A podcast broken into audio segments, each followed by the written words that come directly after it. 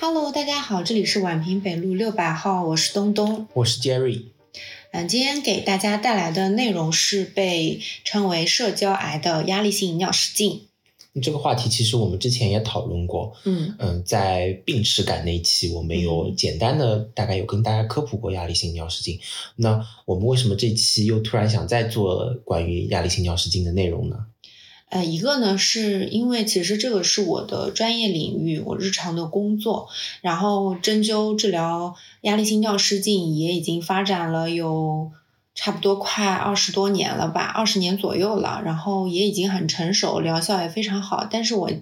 呃，最近也不是说最近吧，我就是发现其实知道的人还是比较少的，所以就想呃展开说一下。啊、还有一个是因为就是我最近又在开始查一些文献、写论文，进一步学习了、扩充了一些知识量，所以跟大家分享一下。嗯，好的，那我也就是我们重新再把压力性尿失禁这个疾病再从头到尾跟大家梳理一下，对对然后对，也是跟大家再做一个详细的科普。对对对。那首先关于压力性尿失禁的定义，它到底是什么呢？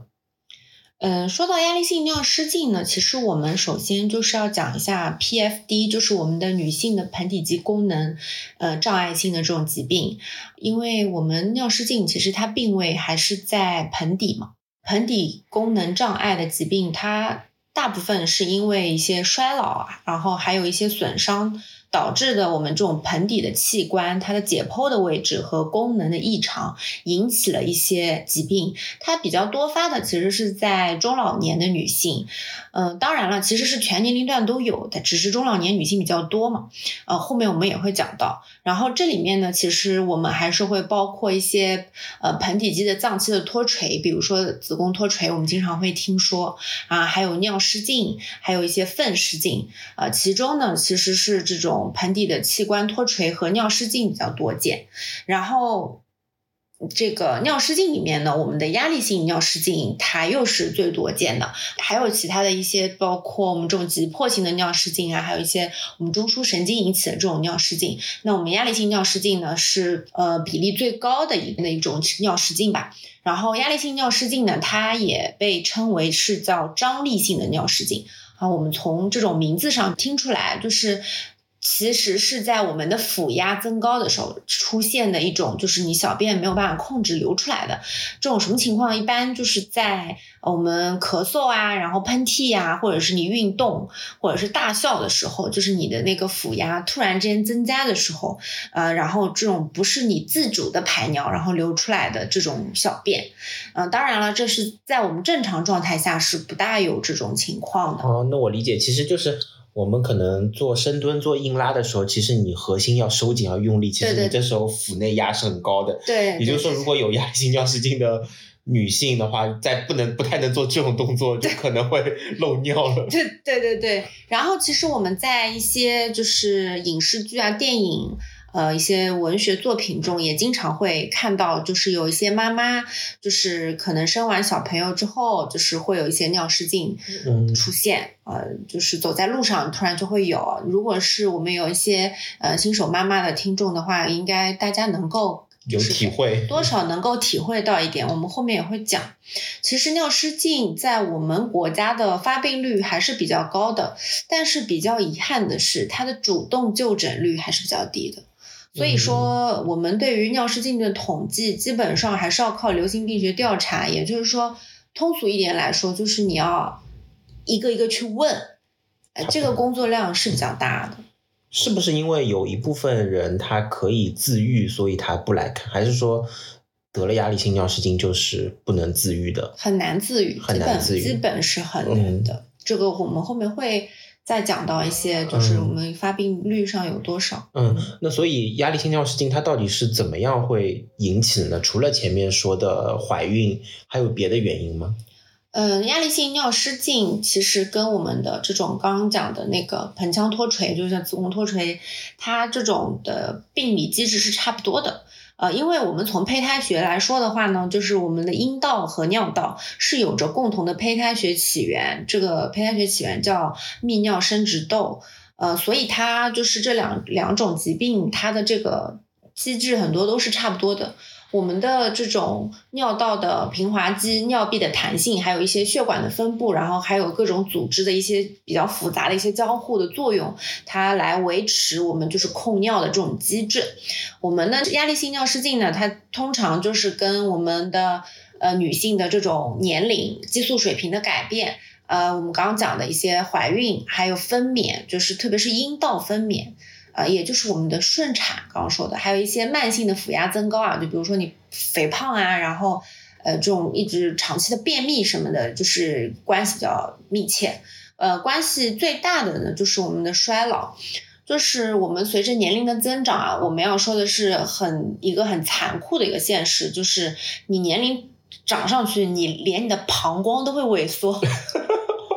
哦，所以就是会说老太太一直要爱上厕所、嗯是没有办法。对，就是你膀胱总容量它会减少的，嗯啊、但是你的那个残余的膀胱容量它不会增加，嗯啊、就是所以说，就是你你想嘛，就是你这个水库容量少了，但是你这个水还在流进来，嗯所以那上厕所会忙一点。另外呢，就是你年龄大了之后，它这个盆底肌的这个提肛肌，就是我们肛门的一块肌肉，它的那个损伤率也会慢慢的增高。也就是说，你的那个肌肉就是你也会慢慢的衰老，嗯，嗯肌肉它弹性它可能会活下性降。嗯对，就会就会下降了。那那肯定不能控制那个小便嘛。另外呢，就是我们女性随着年龄的增长，这个血清的这个雌激素水平肯定是会慢慢降低，特别是在更年期以后，它会有一个断崖式的一个下跌。那我们刚刚也有说到，就是说下阴道和那个尿道它有着共同的胚胎学的起源嘛。呃，雌激素它引起的这种呃尿道的黏膜细胞学变化，它可以改善黏膜的密封的那个效果，从而增加尿道的阻力，并且减轻尿失禁和尿频的症状。这也是为什么雌激素它可以就是控制的这个尿失禁。然后在大概二十世纪八十年代的时候，有两个国外的科学家，他就做过那种就是动物实验，他是呃把那个母猩猩阉割掉，就是把它的雌激素分泌的呃器官移就除是掉，移除可能掉就子宫卵巢。对，呃对对，嗯阉割掉。然后呢，他再用一些雌激素外补的那种替代疗法，就是来观察这种尿失禁的疗效。它实验结果是非常明显的，就是表示呃雌激素的这种替代是可以增强尿道括约肌的功能的。也就是说，我们尿失禁和雌激素的水平下降是非常有关系的。然后，嗯所以之前我们讲激素那一期节目，姚姐就是说，雌激素是女性的保护之神嘛，就是，对对对所以就是真的它是太多功能，女性的太多功能都跟雌激素息息相关了。对，那我有个问题啊，那男性会有压力性尿失禁吗？会啊，但是男性的压力性尿失禁肯定发病率比女性的要小很多。就是因为女性她跟雌激素这个关系会比较大，所以她的发病率会相对高一点。对啊，就像我们刚刚说的，就是你年纪大了，那个膀胱总容量会小啊，那嗯男性也是一样啊。嗯，而且男性他还会有前列腺增生，哦，不 一样 就是前列腺增生，它也会引起压力性尿失禁的。哦，像我们临床就是呃，在门诊上面看的话，男性病人的比例大概能有个百分之二十吧，那也不低了。呃是不低，嗯也挺多的。嗯，你不觉得很多男性在五六十岁之后，他跑厕所也很忙吗？对我女男性可能就晚上会跑厕所比较忙，我觉得男性憋尿功能可能比女性好一点，因为他尿道比较长。呃，比对，较它能也憋是得有一住嗯个原因啦，但是其呃，男性的尿失禁的那个几率还是比较高的，嗯嗯所以是就是大概在上个世纪的时候，其实还是有很多国外的科学家在不停的探索它雌激素的作用。嗯嗯，嗯，根据很多研究表明呢，我们盆底肌的呃肌肉组织、神经组织还有结缔组织的活性、支撑性，随着年龄的增长，还有雌激素水平的下降，它都是在慢慢的下降的。所以呢，就也会导致我们这种尿失禁的发生嘛。呃然后，另外它有一个关系比较大的一个物理性的损伤，就是我们阴道分娩，就是我们所说的顺产。嗯，就是它这种分娩的这种创伤性，大家其实现在都已经知道了，嗯对吧？这个是不可避免的。然后阴道分娩也同时会对泌尿系统造成一个不可逆的创伤性的损伤。它在阴道分娩的时候呢，我们这种会阴经常会发生撕裂，特别是对于初产妇，呃，有一项研究，它就是统计下来，就是三度的这种会阴撕裂的发生几率大概在百分之一点八到百分之十六，其实这个哦跨度挺大的，跨度蛮大的。然后这个阴道的分娩过程中，这种我们的那个提肛肌还会被拉长。然后阴道分娩以后呢，我们阴部神经末梢的那个潜伏期也会增加，我们这个提肛肌的这个裂孔会扩大，就是它的阴道神经、阴部神经，它反应会变慢，其实、就对对是、对，就是阴部神经的反应会变慢，然后这个提肛肌会会裂开，嗯，然后会阴它会下降，所以它会导致这种膀胱颈的增长，嗯所以它就是会导致有尿失禁，还有这种应激时候它尿道的活动性也会增加的。就更加控不了尿。对对对对对，然后这种提肛肌的损伤啊，导致的盆底肌的肌肉的收缩力也会减弱。总之呢，它就是盆底肌肉的活性下降，但是神呢经反应变慢，活对对对，但是尿道的活动度会哎又增增加，就啊双重打击就是你肌肉又不行了，但嗯是你又很敏 感。啊，所以就会尿失禁，呃所以呢，就是现在大家一个普遍认为的，就是说你剖宫产就是呃是一个尿失禁的保护因素。那会不会因为要预防尿失禁，就推荐大家要剖宫产呢？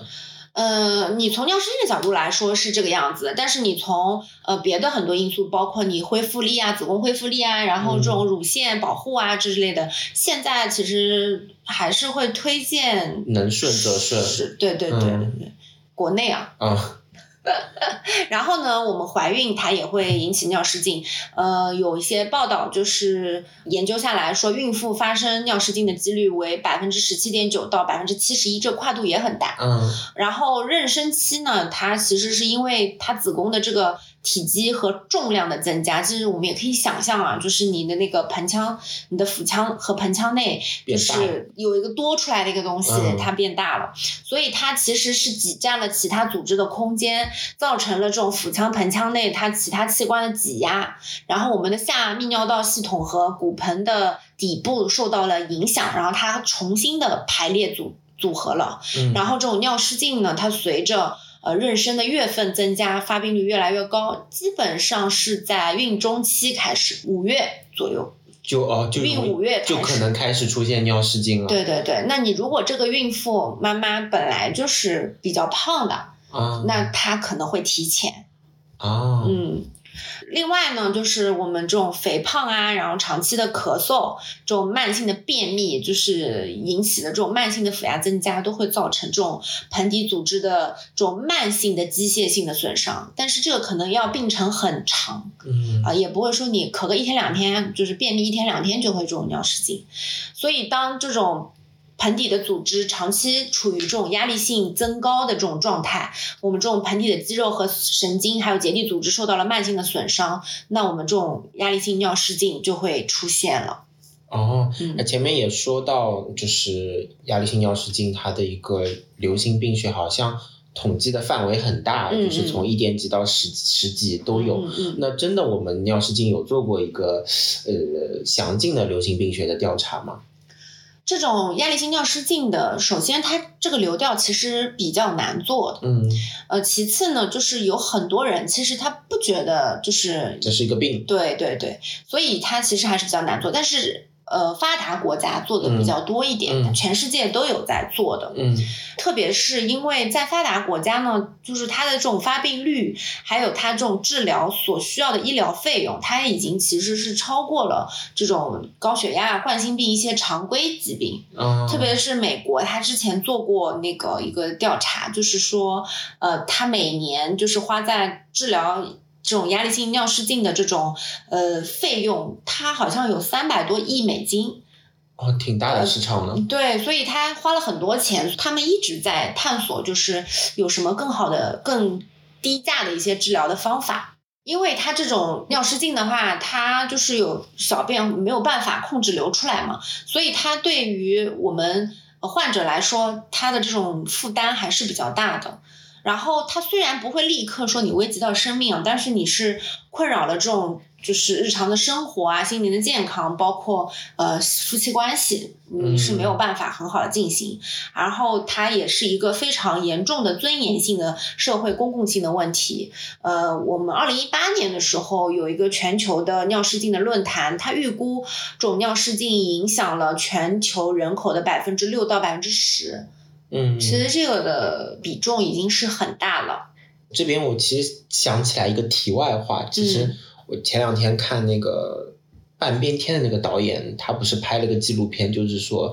记录农村中年女性的一个困境，就是陕西的一个农村的女性，她就发出了她的那个声音，就是说我宁愿痛苦也不要麻木。就我就想到很多，其实中年女性或者怀孕过之后的女性，可能她都有各种各样的困境，可能压力性尿失禁也是她其中困境之一。就她可能就被这个疾病困在家里，可能就没有办法出去正常的社交。对对对，因为像农村的话，它可能没有办法得到一个很好的修复啊，嗯不会像我们很多城市的女性一还样，有就意识是去坐就月诊子坐比较久啊、或者什么的嗯。然后我们现在因为也很健全，它会有一个产后的一个随访，社区会给你做随嗯访。如果说你有这方面的问题的话，它提示你及时就医的。嗯那农村这方面的这个可能会 缺失一点，再加上你可能很快就要从事一些重体力的活动。更加伤害到这个对对对，盆所腔以功那能。你想嘛，那你小便又一直控制不住流出来，嗯，那你又不好意思去看病，那是非常困扰对的。啊所以我们农村的这个医疗其实还是有很大很大提升的空间。对对对对，我们世界各地一直在做一些大样本量的一些流嗯流调。呃，之前葡萄牙做过的，它大概说他们的患病率是百分之二十一点四，你想想这有多高？嗯，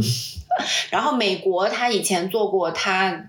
有差不多有百分之二十六，那就差不多大概有个百分之对二十到差三十对之对间。对对，就二十几。然后德国啊，什么约旦、意大利啊，什么都做过。嗯、嗯那像一些比较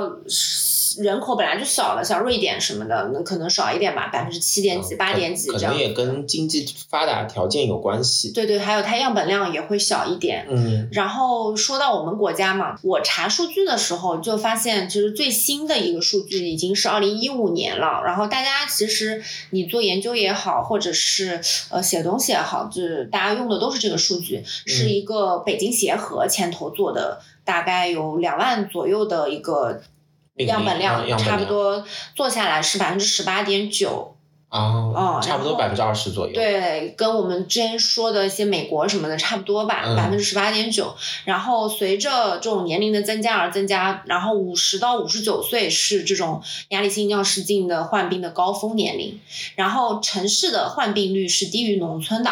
呃，城市大概在百分之十六点四，农村差不多在百分之二十一点四。所以其实很多疾病的农村的发病率都是高于城市的，就高血压、糖尿病啊什么的。对其实现在农村的发病率、慢性疾病都比城市的患病率高了。对对对，嗯这但是它的主动就诊率肯定是更低的。嗯，所以就诊率，我们全国也差不多只有百分之二十五吧，就这些人里面，他也只有二十嗯百分嗯之二十五。我记得我有一个呃好朋友，他之前去呃新疆义诊，嗯呃，然后他就有跟我讲，他说呃他们去义诊的时候就发现非常的无奈，就是也没什么条件让你让他去发挥啊，没他什的么设优备势，，对对对，嗯没有没有设备，也没有没药药物。嗯然后他说很多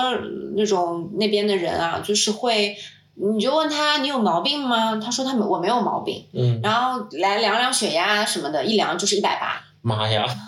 所以他们他没病，只是因为他没去看，嗯，嗯，都没有这个意识，可能这个也跟教育啊什么，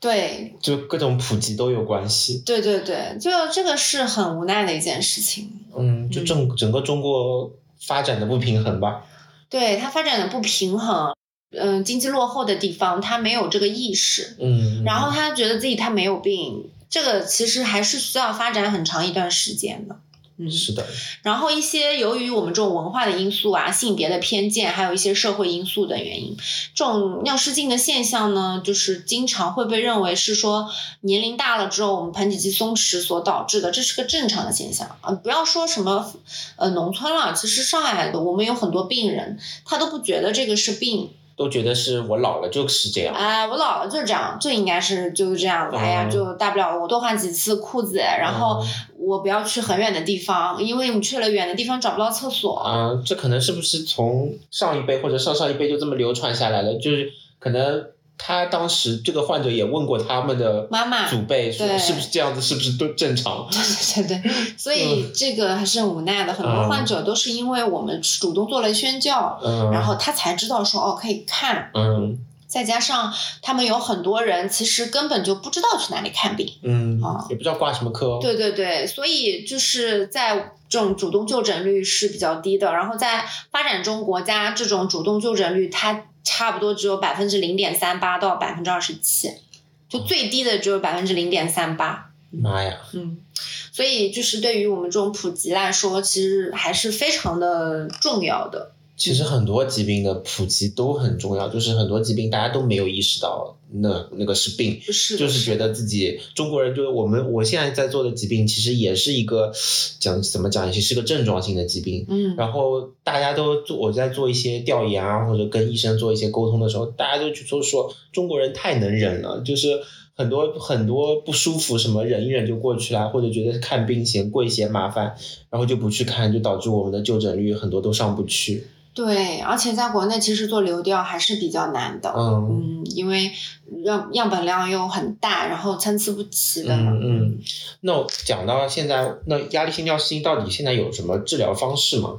呃，治疗方式首先肯定是第一步是生活干预，因为我们刚刚有说，就是说我们肥胖的话，就是这种呃发病率很高，特别是有些年轻的女性，可能比较胖的话，你二二十来岁就会有。哦，对，对对。我们有一些研究，它有研究过，就是你 BMI 值越高，腹部的这种脂肪堆积的越多的话，它发病率是越高的。然后控制体重、规律饮食、禁止吸烟，还有饮用一些含咖啡因这种刺激性的饮料，是一个干预的主要措施吧。就是另外呢，就是说建议就是少从事这种搬这种重的东西啊，然后哦像我们刚刚所说的去做什么深蹲、硬拉之类这样子的活嗯就先不动。建议做这些啊，对对运动了。对对对对对，然后另外呢，就是比较简单的，就是一个盆底肌的一个功能训练。这个盆底肌功能训练，其实大家很多人都听过，或者你在网上有刷到过，它又叫凯格尔训练。呃，为什么叫凯格尔？是因为以前有一个美国的妇科医生，他叫凯格尔，嗯然后他提出的。因为我们的盆底肌呢，它其实是分为一类和二类的肌肉，嗯，它就是，也就是说我们的快慢肌，然后一类肌肉它是这种盆底的深层的这种肌肉，它是可以长期收缩，它也可以拉的比较长。嗯然后二类的那种肌纤维呢，它主要是一个浅层的肌肉，它就是快速的收缩的。呃，我们认为呢，就是说一类肌肉它主要是负责在静息状态下这种支持的这种功能，就支撑。嗯，二类运动它是在我们动态下的这种就是管这种尿控的，嗯，然后我们在锻炼的时候，你一类和二类肌肉你都可以锻炼到。都是不能忽视的，嗯所以我我像我个人的话，我一般会。建议患者就是你两类的这种运动隔日做，就今天做快的，明天做慢的，啊，就是说通过不同的频率来锻炼不同的肌肉。嗯，对对对，然后做的话呢，其实它是不限制呃你是坐着还是躺着还是站着都可以做的，嗯嗯嗯所以为什么现在这个凯格尔运动它是一个。一直以来都是一个推荐的一线的一个方法，嗯是因为它很好操作。嗯嗯，然后我可以简单来说一下，就是它怎么做啊？嗯，但是这个网上因为有很多，大家可以去自己搜索一下。第一次做的时候呢，可以躺着会比较好做，呃，躺着，然后你把脚稍微分开一点，微微的弯曲，然后躺在床上，呃，盆底肌这种，你吸深吸一口气，然后你感觉你把这个提肛肌把它收缩到最高的那个地方，收缩三到五秒，然后完全这样放开，然后放开了之后呢，就是你这时候检查一下你的腹部、嗯放松了，然后再这样呃吸气，然后再放开，这样子迅速的做十五到二十次，那一天差不多做一百次左右。哦，这么多，对啊，就是你要这样子才能做到一个训练量，然后还有一个慢的这种，是你不间断的紧缩放松紧缩放松，然后做十到十五次。哦，呃，它这种哦，刚刚你口误，之前第一我刚刚讲的第一种是慢的，第二种是快的，嗯，然后这两种呢，就是它锻炼两种不一样的这种一类和二类的肌肉。哎，其实是不是就其实就跟我们中医的养生说的多做提纲，其实是对对也是对，同一个它道理。它就是提纲嘛。嗯，但注意的是，不要用那个腰部发力，因为我之前有病人就是比较疯狂的做，然后腰肌劳损了。 哦，其实这个男生也可以做。是是是，就是每个人都建议做呀。对其实嗯它不是说你发病了才做，呃，其实是要建议在年轻的时候就做，你不停的训练你的盆底肌，你让你的盆底肌的肌肉一直处于一个紧致的一个状态。哎，那我其实觉得我们做运动的时候、健身的时候，其实很多时候你收紧核心的时候，你其实对啊就在做开膈运动了。对对对有，都有锻炼到这个盆底的肌肉的。对对对对对，其实呃，你平时多去刺激你的这种呃腰腹部，嗯然后这种臀腿训练的话，嗯，它也是可以就是对你、呃你促被进动盆底肌的，就是被动的，你要收紧肌肉的时候，对你对其实对对肛门也收了。对对对，嗯反正就是有妇科医生开玩笑就说，你就每天把屁股夹紧，所以夹屁股走路是对 的。对，每天夹屁股走路。 呃，另外呢，就是目前为止一些新的一些治疗方式，就是我们的生物反馈电刺激。呃，它生物反馈和电刺激是两码事哦，它是结合在一起的。这种电刺激呢，是我们讲把一个电极，就是一个有一个探头的，嗯然后放到你的阴道里面， 嗯，然后通电，通电了之后呢，就相当于你就刺刺激你的那个阴部的这种肌肉嘛，盆底肌的肌肉，然后让让它收缩它嗯收缩，然后有这种呃电讯号，然后生物反馈呢是通过这种高科技，它采集人的这种脑电波的这种状态，就是你在什么时候的情况下，你的收缩会做得更好，然后它分析对比各种这种脑电波，然后来给你制定一个呃个体化的这种训练。啊，我之前陪我们科一个小病人，就有一个小男孩去做那个生物反馈，因为他也是有神经元性膀胱，嗯，对对然后他对，就是会让你看一个电脑屏幕，对嗯然后会有各种各样的图案，然后出现什么图案，你就让你做对提纲的动作，对对对，然后它就会有一个电信号，也帮助你收紧这个肌肉。对对对对对，呃，因为我们医院没有，嗯然后我嗯当时是在一些呃仁济院什么的，我就呃推荐是他们去去那边看，做对对，嗯我自己也去学习过，嗯嗯然后是挺有用的，但是它有一个问题，就是首先它这个探头它要放到阴道里面嗯啊、其实有些患者，特别是一些年纪比较大的，嗯，就他是没不大能接受的，就啊总是有点不舒服嘛。难受。嗯另外，它探头是自费的，啊，嗯，价格还是比较贵的。嗯当然啦，在那个探头，你可以上面套个避孕套做，嗯你还是有点膈 应。对对对对对。 总之就是它的接受程度没有很高，嗯再加上我刚刚也说了，它不是每个医院都有的，它在一些专科医院，还有一些大型的这种三甲医院是有的。嗯那你什么社区啊，或者是二级医院，你家里附近的是没有的。然后你可能去这样的医院的话，你排队也要很久，然后或者嗯路程比较远，总之比较难坚持，嗯，然后普适性比较低。那现在有没有什么药物可以治疗吗？药物其实一直都有，但是比较可惜的是呢，我们药物的一些副作用，呃，还是比较高的。它药物现在，呃，就是一些阿法受体激动剂好像是。阿法。肾上腺素的嗯那个受体激动剂，还有一些嗯去甲肾上腺素制剂，嗯，还有一好像些也雌是激素好。像也是收肌肉的那种激素。对对对，但是它有一嗯些副作用，比如你有些什么高血压、心脏病的那嗯嗯因为些它患者，会收血管。它就不能用。嗯然后呢，再加上它的这个疗效不是特别理想，它有效率嗯嗯没有非常的高。嗯所以吃药的人有，但是不多，而且加上它也不是很便宜。啊，那嗯手术呢？手术的话就是有啊，就是比如说你装吊桥啊，但是第一呢，手术的价格还是比较贵的，然后再加上它的恢复的周期比较长，容易引起一些术后的感染，还有一些尿梗阻啊等等的。呃嗯，它基本上就是一些重度的这种患者，就是。没有办法用保守治疗去治疗，啊所以他才会去选择手术治疗。那讲到这个重度，那我们怎么区分压力性尿失禁的程度呢？刚刚有说，就是在咳嗽啊、大笑、喷嚏的时候，这种会就小便会不由自主的流出来嘛。轻度的话呢，是差不多在我们平卧还有在日常的活动，就是是没有什么尿失禁的，就是你睡着了，就是你躺着的时候是不会的。然后你躺着突然间站起来，你体位变动了。或者说是你咳嗽，然后腹压突然增加的时候，偶然有一些尿失禁，平时是不大需要用尿垫的。嗯，然后如果是中度的话，是我们腹压突然增加，或者说你站的时间比较久了，然后突然频就是频次比较高，大概一周在两到三次左右。然后你平时呢是需要垫这个。就是要尿垫才能，嗯对不然不太方便。重度的话呢，就是你稍微站一会儿，然后你躺着也会有尿出失禁嗯现，对，你要全天垫着尿垫。嗯，然后刚刚我们有讲说尿垫嘛，就是说我们在临床上面，它会做一个一小时的一个尿垫试验。呃，我们包括在做科研也好，或者是呃，就是平时诊断也好，可能会用到。就是在做之前呢，我们先把这个尿垫撑一下，然后让你这个患者呢，就是喝水喝到膀胱比较充盈的时候，然后给他垫上尿垫。然后做一些什么走路啊、跑步啊、爬楼梯啊，然后或者说听一听流水的声音，差不多在一个里小时之内再称一下尿垫，你看它就是增加了多少。嗯，如果是在两克到五克之间，它是一个轻度的；然后五克到十克中间，它是一个重度的；然后十克到十五克左右，它就是一个重度的了。嗯，嗯，哎，那我们知道东东是针灸科医生嘛？那中医上面对于压力性尿失禁上有什么特别的治疗的方法吗？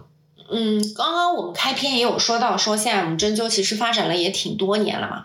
中医它治疗这种轻度和中度的压力性尿失禁优势还是很大，重度的话，我们刚刚说还是要手术的，嗯，然后有效率基本上可以在百分之八十以上。哦，那很高哎。嗯，真的很高。我目前为止做了这么多年下来，真的也是比较有用的。我们就是从这种解剖学来说，这种第二、第四神经对于这种排尿功能的是影响是最大的。然后这种膀胱的逼尿肌，它它是受第二、第四神经的支配的。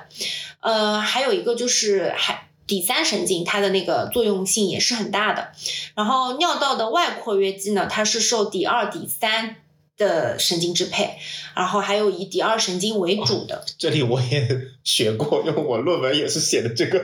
哦，是吧？对我论文也是说，因为我做的神经元性膀胱嘛，嗯嗯所以我也是写了这一段，就是查了一下这个呃，我们尿道括约肌是受对哪些底神经支配的，对这对个对这段这段我也会， 对，所好以巧。如果你的就是马尾神经受损的话，也会嗯出现尿失对禁嘛。对，是的，然后嗯，不得不说，在二零零六年的时候，我们上海针研所的汪思佑老师，他发明了一个底四针，他当时嗯是做了一个试验的，他做了那种两个组别的，嗯然后一组呢，它是用底四针，就是靠近骶骨的四针，嗯然后他另外一组是做了那种就是对照组是那个应该是旁开一寸的，啊，然后他他这个比较特别啦，他做的是百分之百痊愈，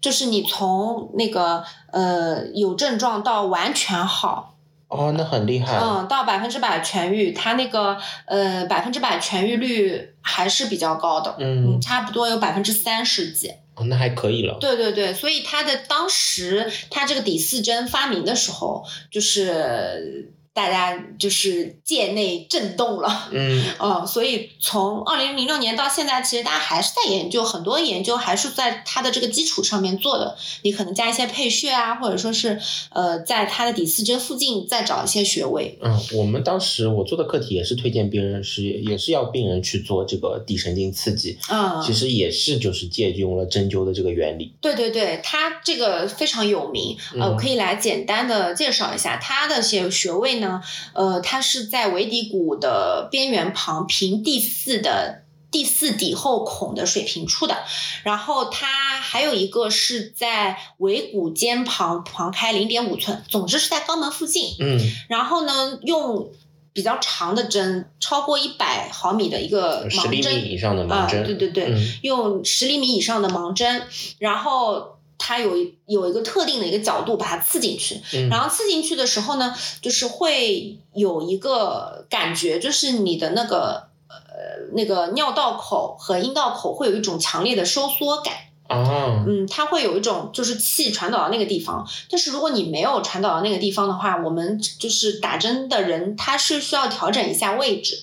哦，然后你再接上那个电针，接上去了之后，它就会有种就是跳动感，就是嗯其实很简单，就是很长的这个十厘米的针到你的这个盆底之后，要然刺激后到那个神经，对对，刺激到神经之后，然后你接上电，它规律性的这种跳动之后，你的盆底肌就被动收缩。嗯，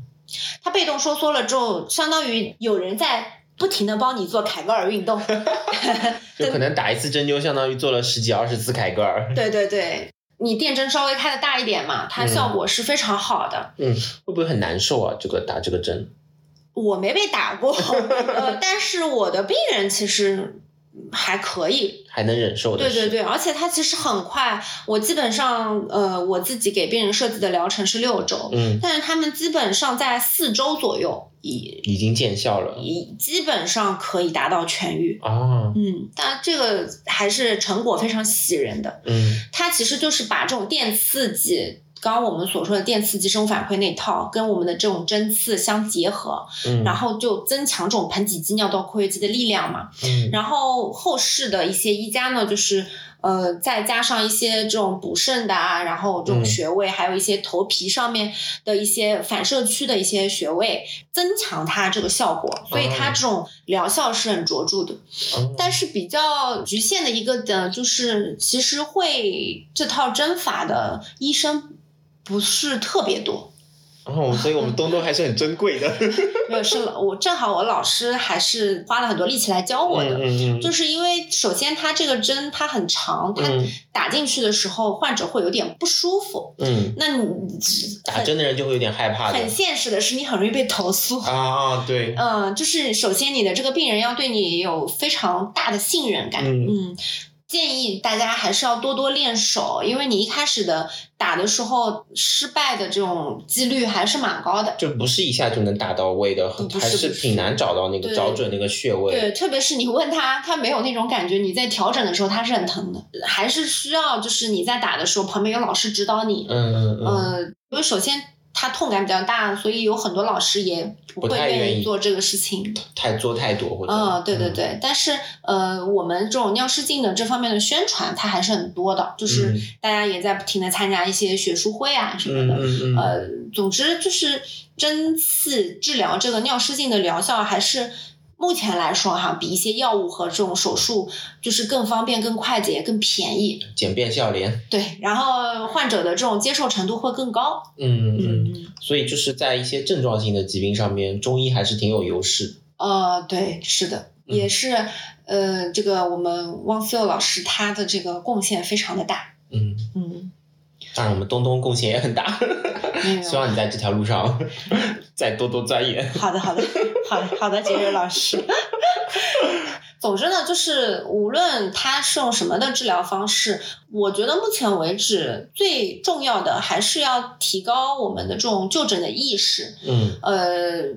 知道你有这个问题之后，你每天在家做凯格尔运动，它也可以改善的呀。嗯，嗯因为就是我之前做的课题，它就是我有一组的那个对照组，它就是单纯做凯格尔运动，它有效率其实也是很高的，嗯不然它也不会是这么多年来一直都是这种一线疗法。嗯，只不过凯格尔运动就可是能比较漫长。对对，它起码要做三个月以上，它嗯才会呃疗效会比较好，你可能做一天两天不行。嗯然后我们像我们刚刚所说的打针灸的话，呃，你可能做个一个月啊，一个半月啊，它就效果就很好了。嗯啊、就是很难控制。但是如果你真的很想好，特别是一些年轻女性的话，我们有一些呃这种年轻的妈妈，你又已经开始上班了，然后你也没有那么就是多时间，你一天隔一天来我们这里打针，嗯，那。她就空的时候，你就你哪怕你在敲电脑的时候，你也可以在那里做提高运动，嗯那你这个有效率还是很高的。所是以的总之，简而呃，就总而言之，它提高这种就诊率，提高他就是自己的这个意识是最重要的一件事情。嗯嗯所以我们也是希望通过做这期节目，能够给大家传播到这方面的知识。对，而且女性呢，怎么说呢？你尿道又比较短，嗯，啊，然后嗯这种尿道啊、阴道啊，就是这方面的问题，其实比男性的这种问题会更多一点。是的，嗯，再加上你如果有性生活，然后呃有这种分娩、怀孕的这种一系列的这种人生进程，嗯其实它的这种呃对外开放的这种可能性更高一点，它的患病率更高，所以可能有各种各样的一些疾病，女性健康还是嗯，需要大家重视的一个问题吧。我对我我确实发现好多公司越来越注重关注到这一块的市场。女性一条线嘛，整个性对线轴就是下来嘛对，从垂体对到乳腺到子宫，对那还有尿道。对，像我之前前东家，他还为了女性健康这个事业部单独成立了这个公司，是所以很的，多公司也在关注到这块的市场，也想要在这块看能不能分到一点蛋糕。是的，再加上女生其实比较容易焦虑，呃嗯嗯哦然后她的情绪波动也会比较大。嗯，然后情绪波动大了之后，你可能一些更多的问题，比如说甲状腺啊什么的，就出现了嘛。对就是这种而且疾患就出现其了。实相对来说，女性其实更加关注自己的健康，其实比男性对自己健康关注程度更高一些，所嗯以他们的就诊意愿其实已经相比男性更